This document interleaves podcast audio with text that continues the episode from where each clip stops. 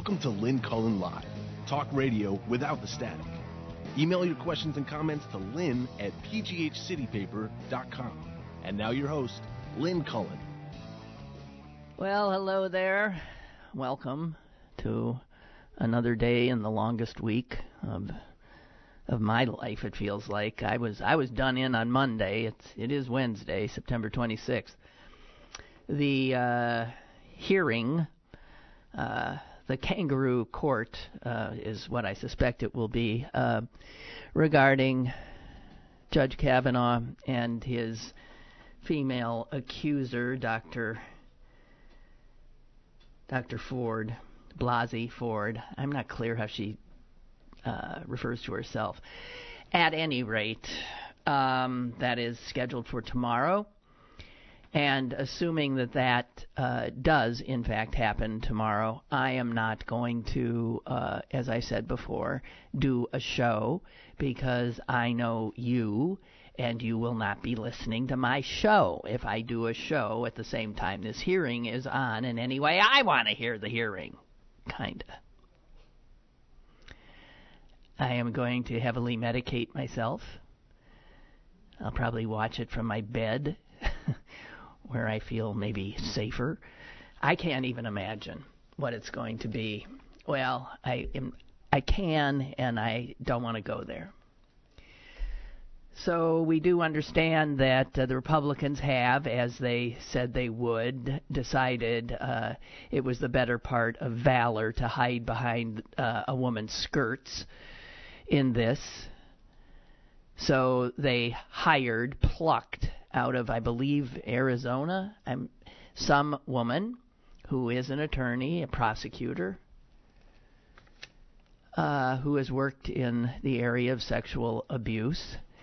And so she's been brought in to ask the questions of these two that the Republican senators are uncomfortable doing. Uh, I don't recall another instance of something like that happening. I do not. So, what is it going to be? All those men going to be sitting there? sitting, and this woman is going to come in? So it'll be woman on woman uh, to ask questions that the men find too icky to ask or make them look too aggressive, make them look like they're beating up on a victim. What cowards! What extraordinary cowards! And I suppose what? If they had somehow managed to seat one Republican female senator on the Judiciary Committee, would they have just simply passed the ball to her? Yeah, women come in handy every once in a while. Now, I'm trying to recall what what Mitch McConnell, the loathsome. I there are not adjectives slimy and revolting enough to apply to him. I believe McConnell called this prosecutor the woman they're going to hide behind. He called her the female assistant.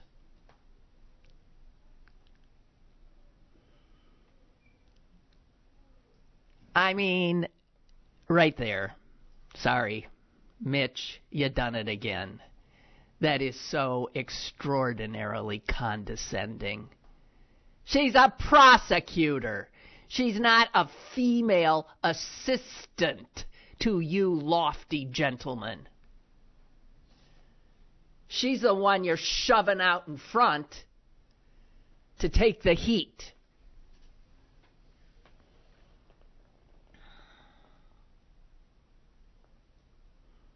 it reminded me of a story from my life. I feel I don't know if I should share it, but I will.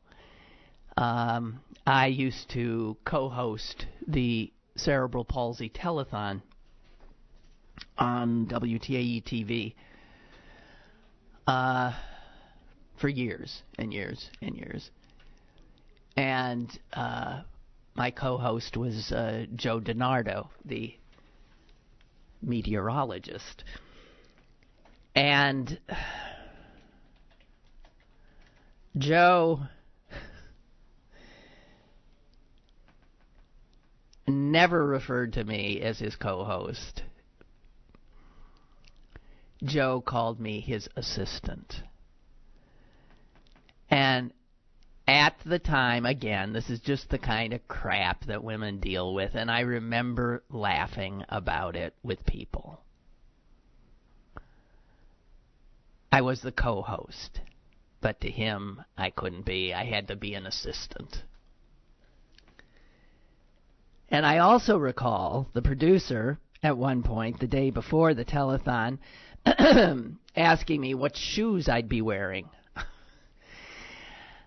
A question, by the way, that would never have been asked of Joe. What shoes are you going to be wearing? And I said, uh, I really hadn't thought about it. She said, Well, you know, last year in the two shots, that means when Joe and I were standing together, she said, You really look like you were towering over him. And that's just, it doesn't look right. So I think you'd be more comfortable. I think you'd be more comfortable in flats. This was a female producer, by the way. I said, I, I said, what? You mean it's it's against the law to uh, for a woman to be taller than a man? And she said, well, it's un it just it doesn't look right. You know, it just doesn't look right. The man has to be ascendant. The woman has to be lesser. I did not wear flats. I also didn't wear spike heels because I never did, but I wore comfortable shoes with a maybe a heel like that. And yeah, I was a bit taller than uh, Joe DiNardo. Now, if in other words, what's what's odd is is that if they're what that they wanted people to look like they were the exact same height, uh, that wasn't the problem. If you had had a six foot five inch man and a five foot three inch woman, nobody would have been uh, upset by it. Just looks odd. It's just so out of balance. No, but what was out of balance was the assumption that the man would supersede, would overpower, would look down on the female assistant. So when I saw McConnell call this woman the female assistant, oh God, you know, again, I tell you guys, the floods of memories, the constant crap that women get that men never, ever, ever, ever, ever get. And it's all about making the men look good.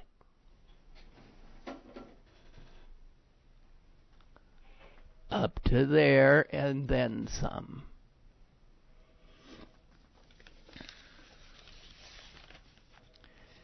The New York Times has some suggested questions for the female assistant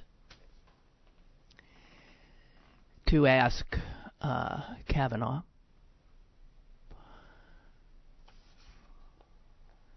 I wonder if. I'll give you a few of them. Your friend Mr. Judge, that's the guy who was supposedly there when the assault happened, Mr. Judge has written extensively of his heavy drinking during those years. In his memoir about being a teenage alcoholic, he wrote that he drank too much and did stupid things. Most of the time, everyone, including the girls, was drunk. His yearbook page includes the quote Certain women should be struck regularly, like gongs. Now, I got to tell you, remember yesterday when I was talking about was there anyone overseeing this yearbook? Can you imagine an adult letting a boy put as his on his page they're allowed what? To have some quote from somebody? And this SOB puts on his page that women should be struck regularly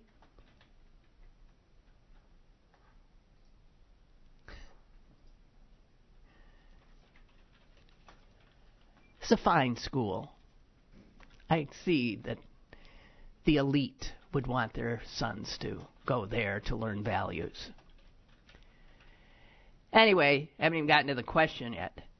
The memoir, his memoir included a character, Bart O'Kavanaugh, who drank so much that he threw up in the car and passed out. Was that you? And could he be correct in his description of these events.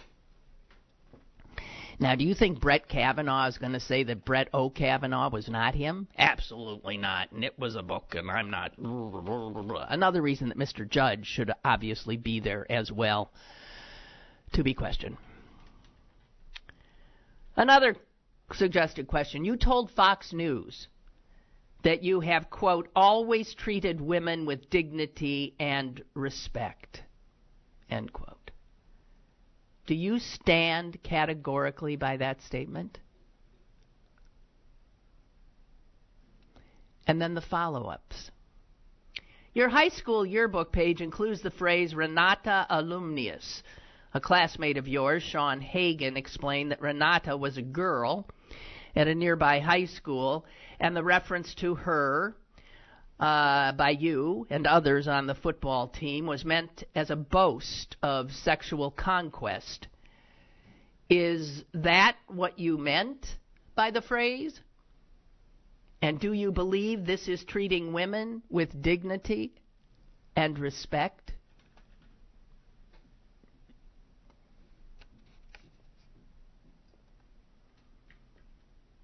At Yale, you were a member of Delta Kappa Epsilon, which was reputed to disrespect women. The fraternity was suspended from campus after a video showed recruits chanting no means yes, yes means anal. Were you aware of any behavior like this? And if so, do you believe that it amounts to treating women with dignity and respect. Also at Yale, you belonged to an all male secret society called Truth and Courage, which was known by the nickname Tit and Clit. Were you aware of this nickname? If so, do you believe it treats women with dignity and respect.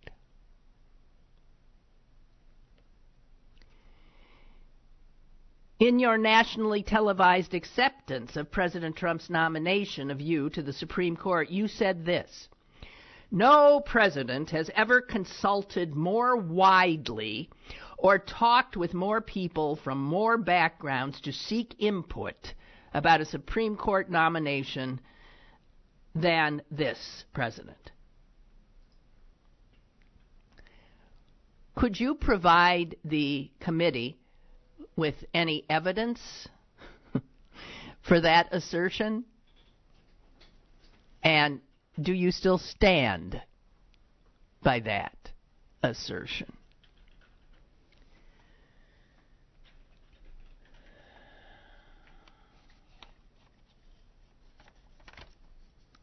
That's just a handful. And maybe if the female assistant, the girl, oh, that reminds me of another one. My first television anchor job, I got that in the 70s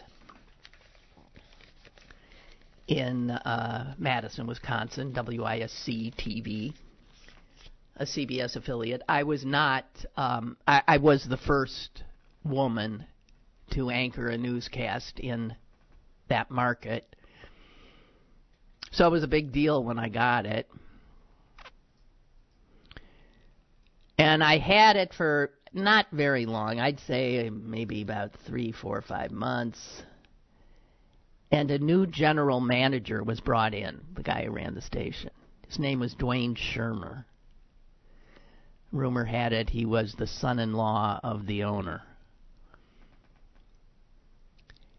He came in and called a meeting of the newsroom employees and said at that meeting that the audience did not want to hear news from a girl. That girls girls lacked credibility. Their voices did not suggest authority. And so there would be immediate changes in the format of the news. And he proceeded to outline a newscast in which I was still there. I was sitting at the table. And the format went something like this Ted. Ted will do the first block of stories, the big news. Maybe the girl, he never called me, maybe the girl could read I can't remember. It went. I remember sitting in that room.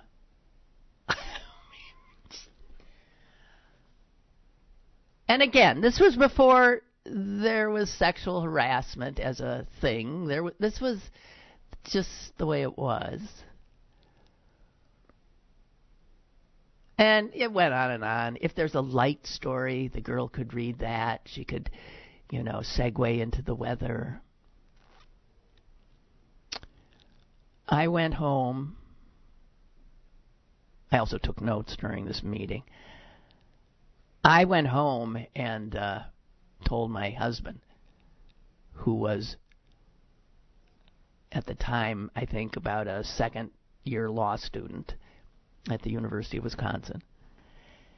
And he was as outraged as I.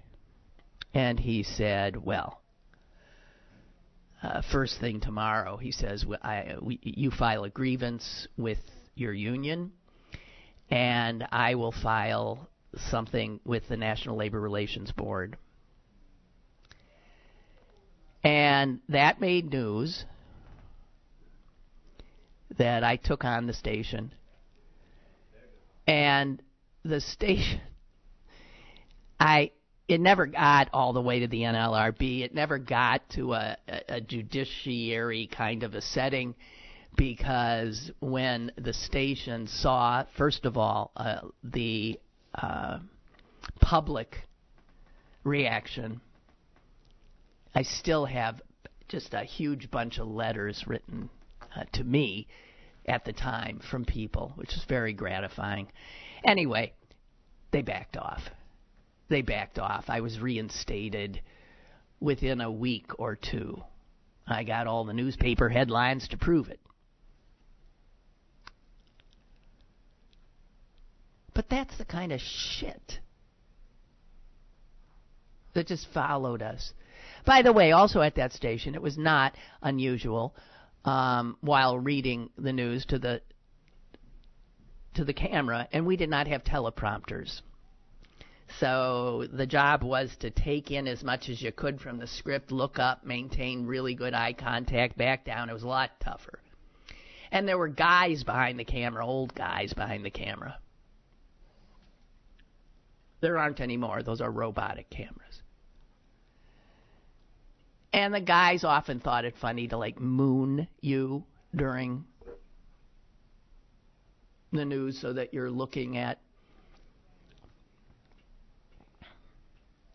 uh, this is the way it used to be i guess the good old days um, i just want to say again that this outrage by women is not something that's going to get back put back in the bottle ever again.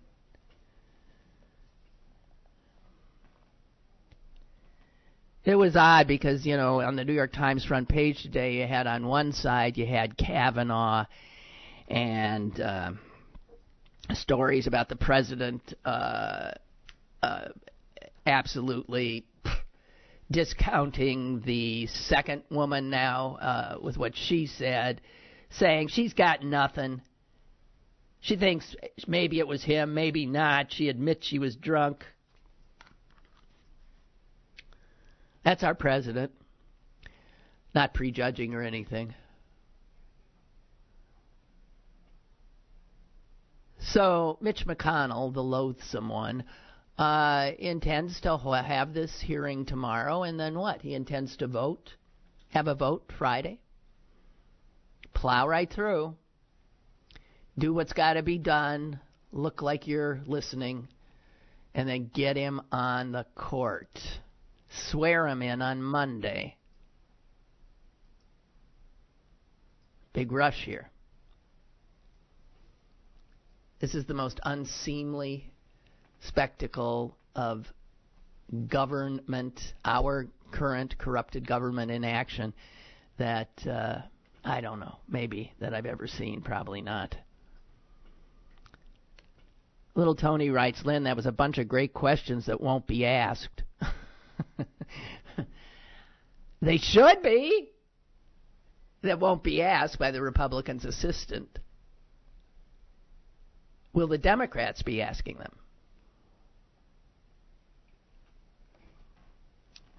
There you go. Yeah, I would imagine the Democrats will be asking them. And thank God they're there. And so you had a front page New York Times with the president uh, dismissing uh, a victim's story, and um, then the suggested questions for the girl assistant uh, to the Republican men. And, and then you had a picture of uh, Bill Cosby, America's dad, uh, being uh, led away in handcuffs.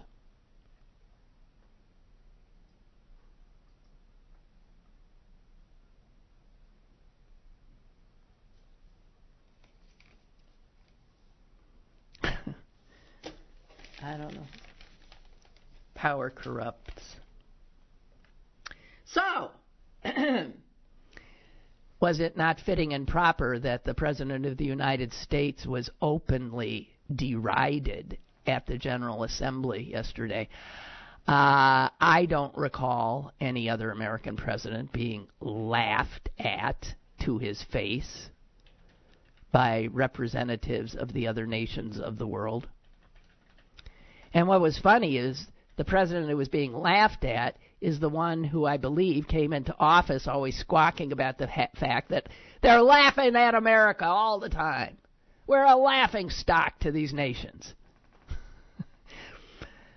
well, I don't know, Donald, because I I don't think we saw that laughter until till you stood up doing your usual braggadocio about being the greatest, the best, and of course that is laughable. It was shocking to him because he usually says that to respectful crowds. Oh dear. so, I don't know, guys. I mean, I really am fearful about watching that tomorrow. I think I'll take double my blood pressure meds. I think I'll have a bottle of Xanax standing by and maybe some uh, booze. I don't know. What's it going to take to get me through? Jeez. Wow. And meanwhile, I don't know how much. uh, I don't know how much. Do we want to take a call to see if. As, excuse me. Assuming you can hear me, okay. Um, we are hoping that maybe the caller. Do we hope the caller thing is uh, better? So I just need anybody. You could just call and say testing one two one two. so it'd be nice if somebody would call before the before the show's up. You got you got 34 minutes, okay? Somebody to call in.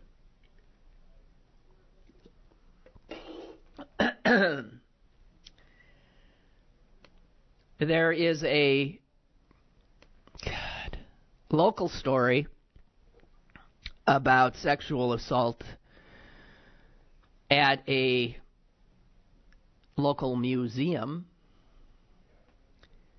that was broken by uh, Bill O'Driscoll, formerly of Pittsburgh City Paper, often a guest on this show. Bill moved on to our FM uh, station, not our FM station, the public FM station, WESA the NPR station, and where he joined Chris Potter, a lot of refugees from from these parts, and they're doing some damn good journalism over there. and Bill O'Driscoll has written a long, detailed piece about sexual assault allegations by a number of women against one man at the museum who, despite their allegations, was not uh, was allowed to stay for a very very long time.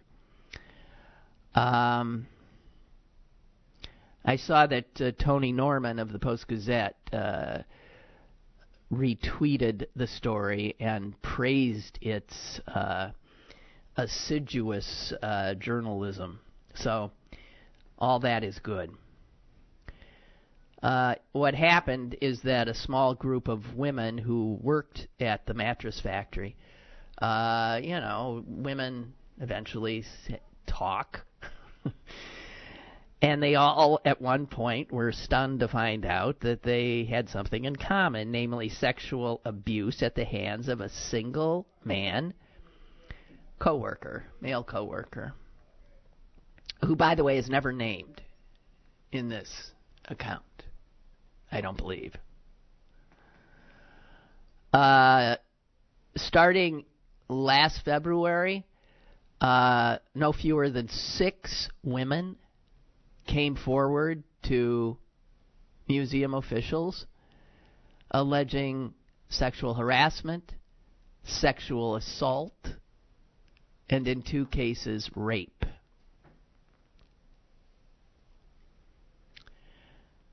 None of the women ever went to the police. This is just classic. But both the alleged victims and others who have worked at the mat- mattress factory say the response from the administration of the museum was really, really distressing. From downplaying the severity of the allegations to not responding or taking their fears or their safety uh, seriously and uh, just Monday of this week, three former, a lot of these women ended up leaving. I think some were actually lost their jobs. Three former and one current mat- mattress factory employee have filed a complaint uh, against the mattress factory with the National Labor Relations Board. so this is uh, potentially an ugly and big story. And I I haven't read the PG today, and I don't know if it has the story, uh, but probably not yet. This seems to have been broken by WESA and Bill O'Driscoll. Uh, we have a caller. Let's let's. This is a, this is a test. This is only a test. Hello. Hello. Hi. Hi. You sound like you're buried under twenty thousand blankets. Uh, you can't hear me. Are you talking normally? Yes. Okay. It's really ridiculously low. I can't hear you. Okay, I'll hang up then. Thank you, though. Bye. Bye.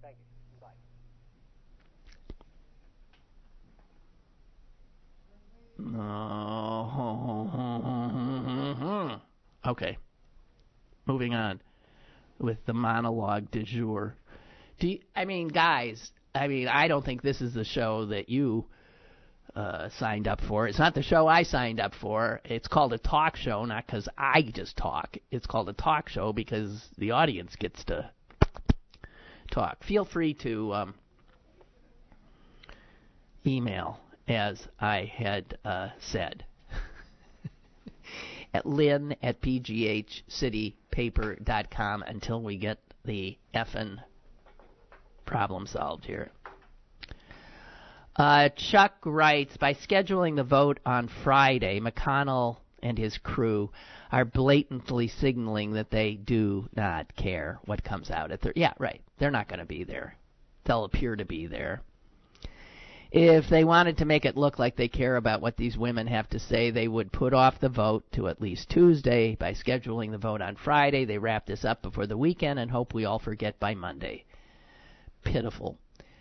Yeah, it's uh it's a an unseemly repulsive I, I'm running out of adjectives for these people. Display and I just think women are going to you're going to see more women at the polls this November going to blow people's minds. Mary writes, "Aw, oh, man, I had the same experience being the first woman hired in the late 70s. After I had the audacity to stand up to their bullshit right out of the gate. See, I didn't. I was promptly blackballed. Yes, another hideous education, but here we are. You're still standing. What worries me is the young women of today are still brainwashed with our men are God society. I'm still trying to find out how we've gotten to this place in our country's history. How are we able to miss the bigoted, moronic people sitting right next to us? Despite the angst, this. Your language, Mary, today is really. I'm getting around it. Besides the answers is digging up for us old warriors, maybe we need to address this ridiculous mess again. Damn, gotta say, the blouse you're fashioning is fabulous. Well, thank you. Not too busy? Love it, and you too. Thank you, Mary. Appreciate it. Um, so the WESA story, I guess we can post that. Uh, do, do you, if you can find it, because it really is uh, long. It is long. Um, and extremely detailed. And the guy who doesn't come off well is the guy whose name I have managed to avoid saying for like the last 25 years because I don't know how to pronounce it. You know you know who I'm talking about?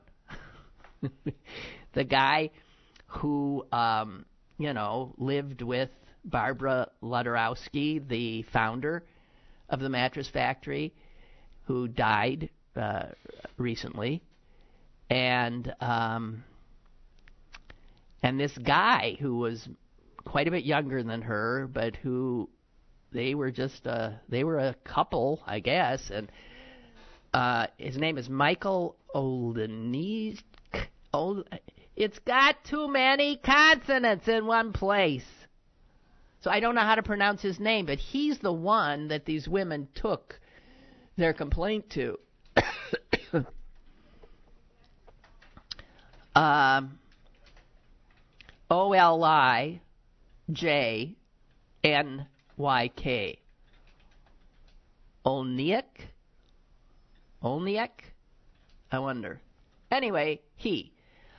Um, and he and uh, Barbara Luderowski built that museum uh, together. They they lived there, and uh, it's it's well known, renowned, uh, big tourist draw, uh, and all of that.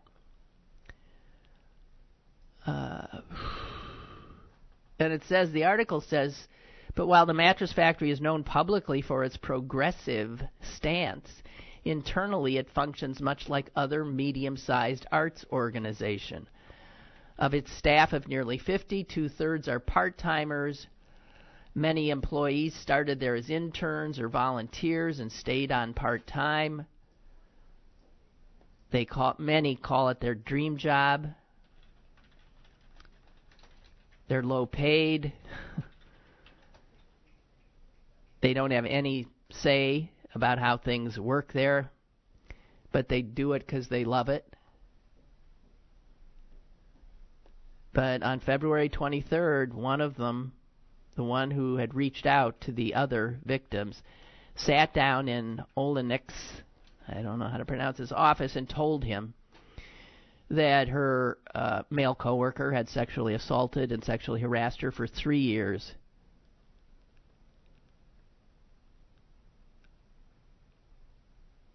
And she said Michael seemed very, very concerned. He seemed to take it very seriously. He seemed like he was going to do something about it. I felt like a weight had been lifted.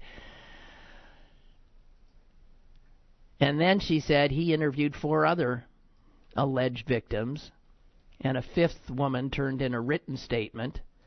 By the way, four of these five women no longer work there.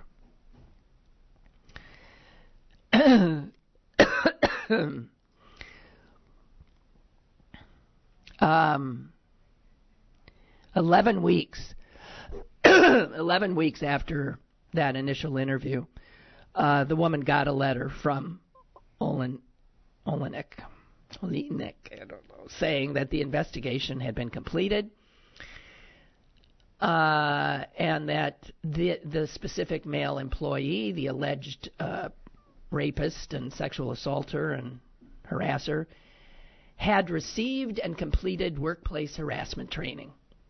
End of story. He added in the letter the mattress factory respects the dignity and professionalism of each of its employees and is committed to maintaining a work environment that is free from discrimination and unlawful harassment. The woman who got the letter said, I felt demoralized. I mean, they weren't doing anything. The perp still worked at the museum most employees still that did not know anything about these allegations. She feared there'd be other victims, other incidents.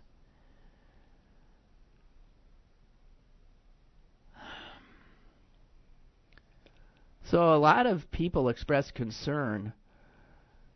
Um,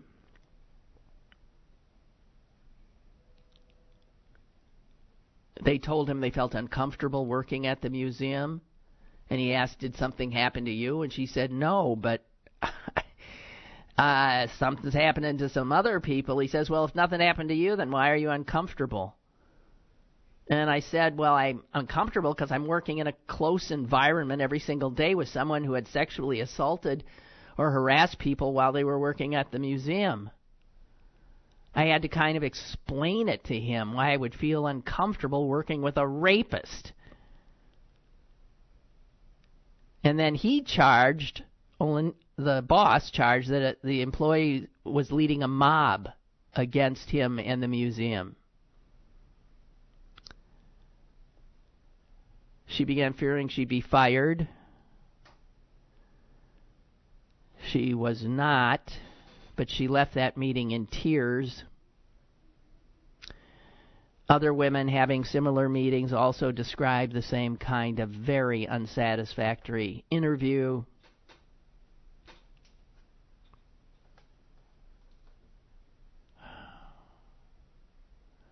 One of the women was accosted by the alleged perpetrator's parents. His mother saying, There's that bitch! Said they were screaming at me, they were using profanity. It was really like a really traumatizing event. So these employees drafted a letter to Olenek, uh, and the letter asked that the alleged perpetrator be fired, and it demanded that the museum's board establish a clear process for dealing with fu- future charges of, of abuse. Uh, it was passed around among the employees and signed by uh, 18 employees. They couldn't arrange a meeting with him. He wouldn't meet with them.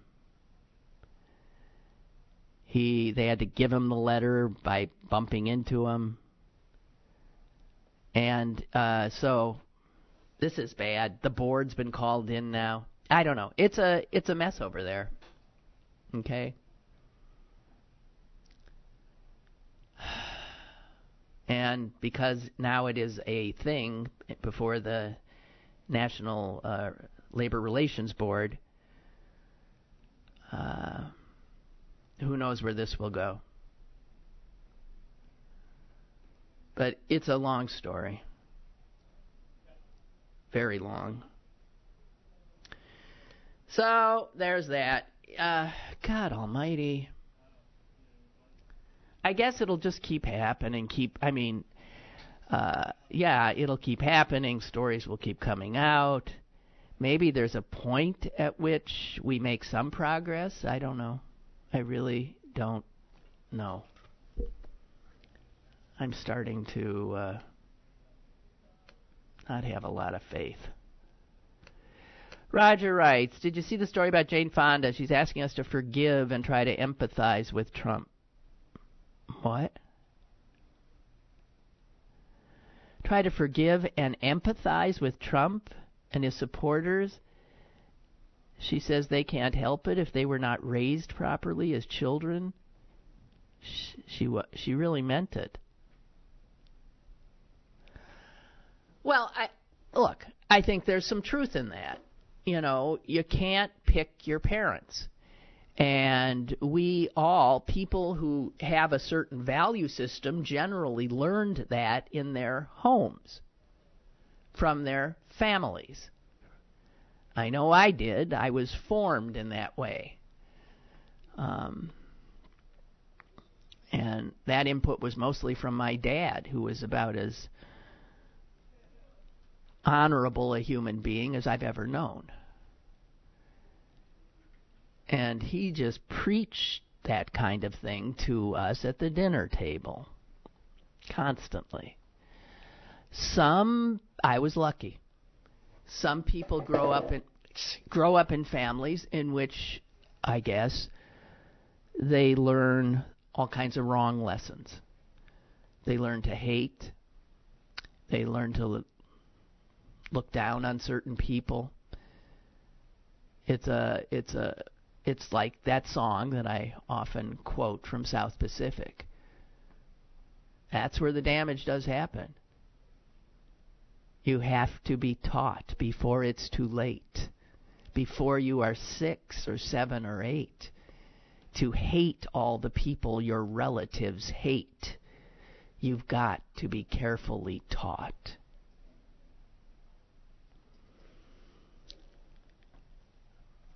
But you know, there are people who come from those kinds of environments who grow. So it is possible. I have lots of empathy, and I'm sorry. I, I'm going to prioritize who gets it. And hateful people are not going to be number one on my list. Jane Fonda seems to be uh, much in the news of late. What does she have a book out or something? I think. She finally figured out what I figured out about her a million years ago. and I always told the story about her. She was a classic woman of my era in that she only knew who she was by appending herself to a powerful man and being his girl. And so she changed over the years depending on what man she had chosen. So first it was well, her dad, who was supposedly a pretty cold cookie. She goes to Roger Vadim, the French director, and uh, he wants her to be this sex kitten, a Brigitte Bardot type, and so that is what she was with him. Uh, Barbarella is the movie that shows her Roger Vadim Jane Fonda image. From that, she took up with the leftist founder of Students for Democratic Society, Tom Hayden, during the uh, 60s. And of course, that led her to being Hanoi Jane. Sex kitten to Hanoi Jane. That is a pretty, you know, that, that but Roger Vadim and Tom Hayden are uh, really far apart. I was at a party with her and Tom Hayden in the early 70s in Madison. Um, and my experience there was so depressing. I've ne- I ne- I never liked her after it. She literally I thought of she was a strong woman. I thought of her as a strong woman. And she literally metaphorically and literally sat at Hayden's feet. She was on the floor at his feet looking up like Pat Nixon, you know, looking at Richard. That, and I remember thinking, uh, he was a most unpleasant, I thought, human being, and a real womanizer. And I can say that with some assurance. He was all over women at that party with his adoring wife watching it. I was just stunned and sickened by it. So from that, Hanoi Jane, she takes up with one of the biggest capitalists in the country, the guy who starts CNN, the media mogul Ted Turner. And all of a sudden she's a capitalist. And she's doing her exercise videos and making money hand over fist and dressing like Ted likes her to dress. And I I remember watching this progression of her and thinking, God, lady, find out who the hell you are. Who are you? Because I had the sense there was somebody interesting and talented and bright there. And since she got rid of Ted, I do not believe she's remarried, right? Right? I think she's finally living without a man to define her. And I think that is this she's got a book out that's sort of like is maybe about her finally figuring out who she is. I don't know. But from that party, in those in the early 70s. I had her absolute I I could have taken her aside and said, Jane, Jane, stand up.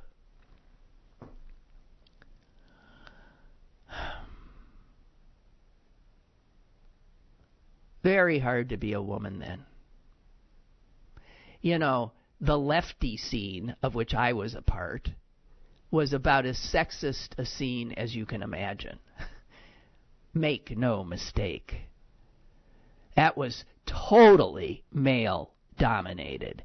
And we girls were there to, I feel, service in any way imaginable the the boys who got all the uh, attention and credit. The girls did much of the work, the grunt work, because girls are supposed to do that and stay in the background. Just saying. Okay, Milton says he thought maybe our caller was not the best uh, measure because his volume is always sort of down. All right, so if anyone wants to call from a regular kind of a phone and not driving in a truck or whatever that, you know, do it. Whatever. And we can take one more measure. It would be helpful if somebody would call. Um, the odds are you only have to say a few words and I will roll my eyes and you'll be off. I don't know. Um, Yeah, and, and Milton says, you know, even before the current difficulties, that caller uh, was difficult to hear because of his handset. Maybe someone should give it a try. Susan sounded good on my end yesterday, but she was on a different line. That's why. Um,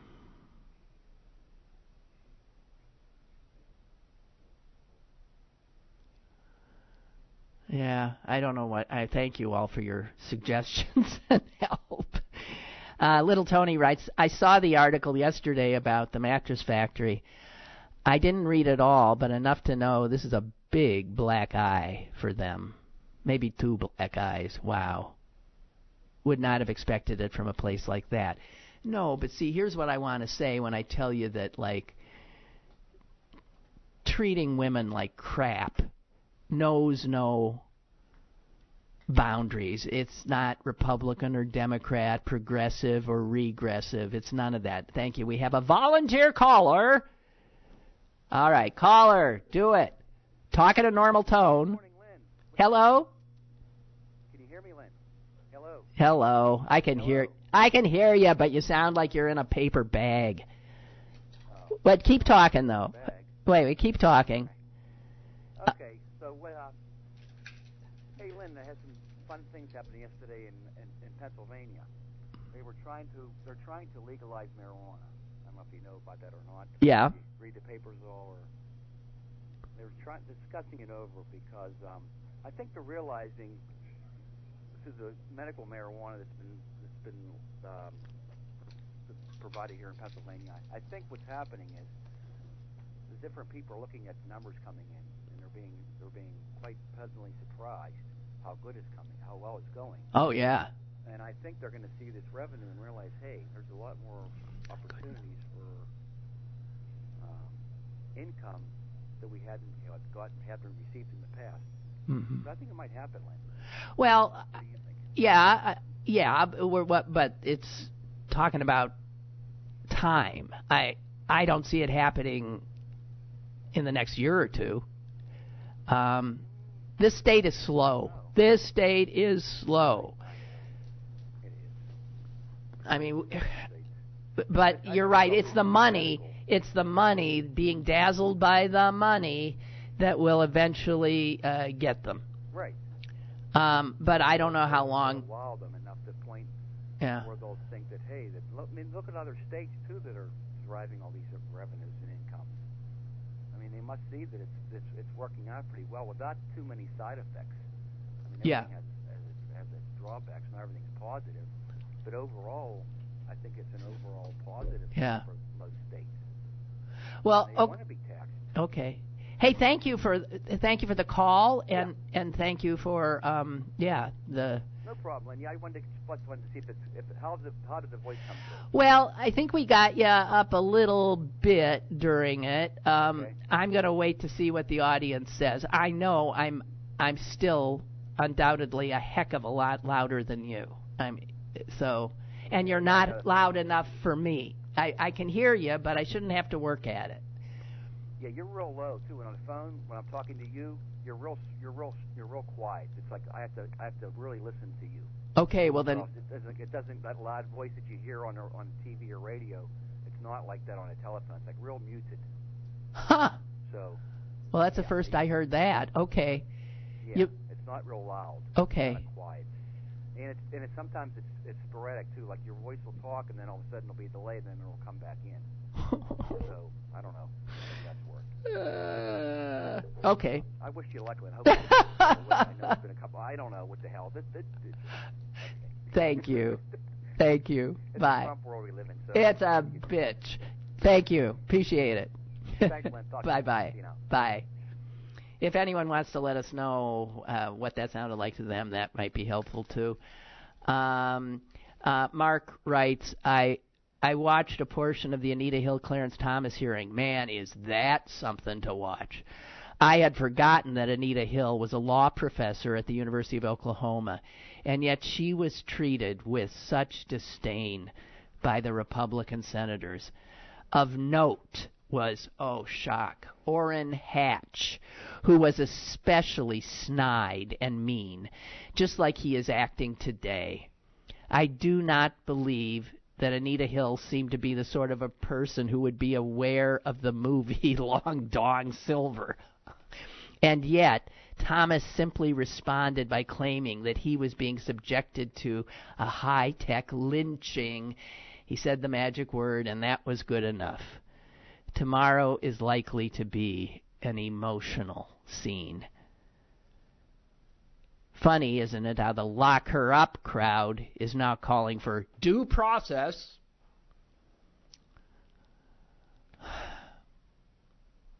I don't think anything's funny anymore. I really don't. I, oh dear. Okay, well, if um, as I said, if anyone can give us some feedback on how that went, that'd be helpful. Um, and I, uh, as as I said, I'm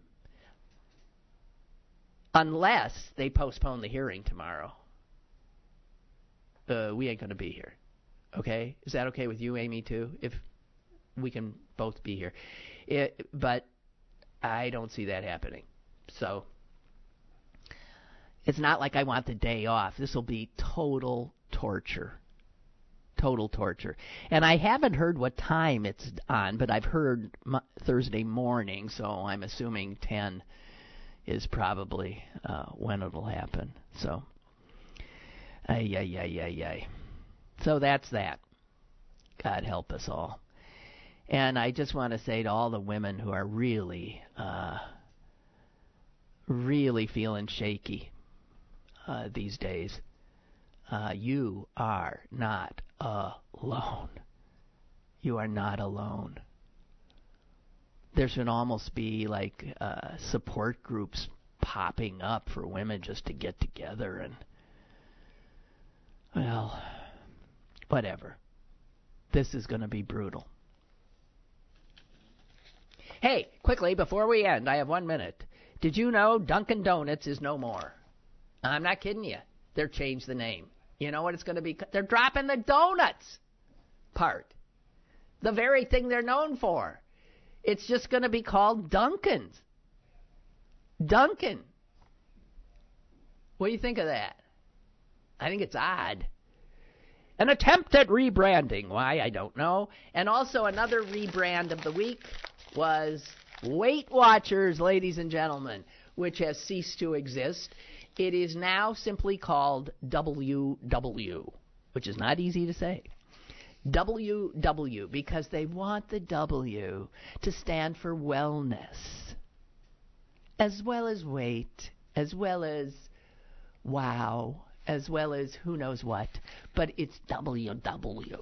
Okay? just in case you start hearing this stuff and you don't know what the hell people are talking about, I thought I'd. And I didn't get to my obit of the day, but you know what? They ain't going anywhere, so I can do it anytime. All right. Oy. All right.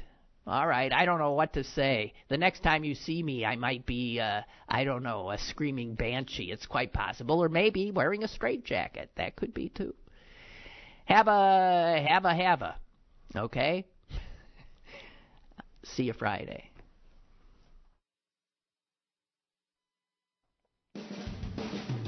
Welcome to Lynn Cullen Live, talk radio without the static.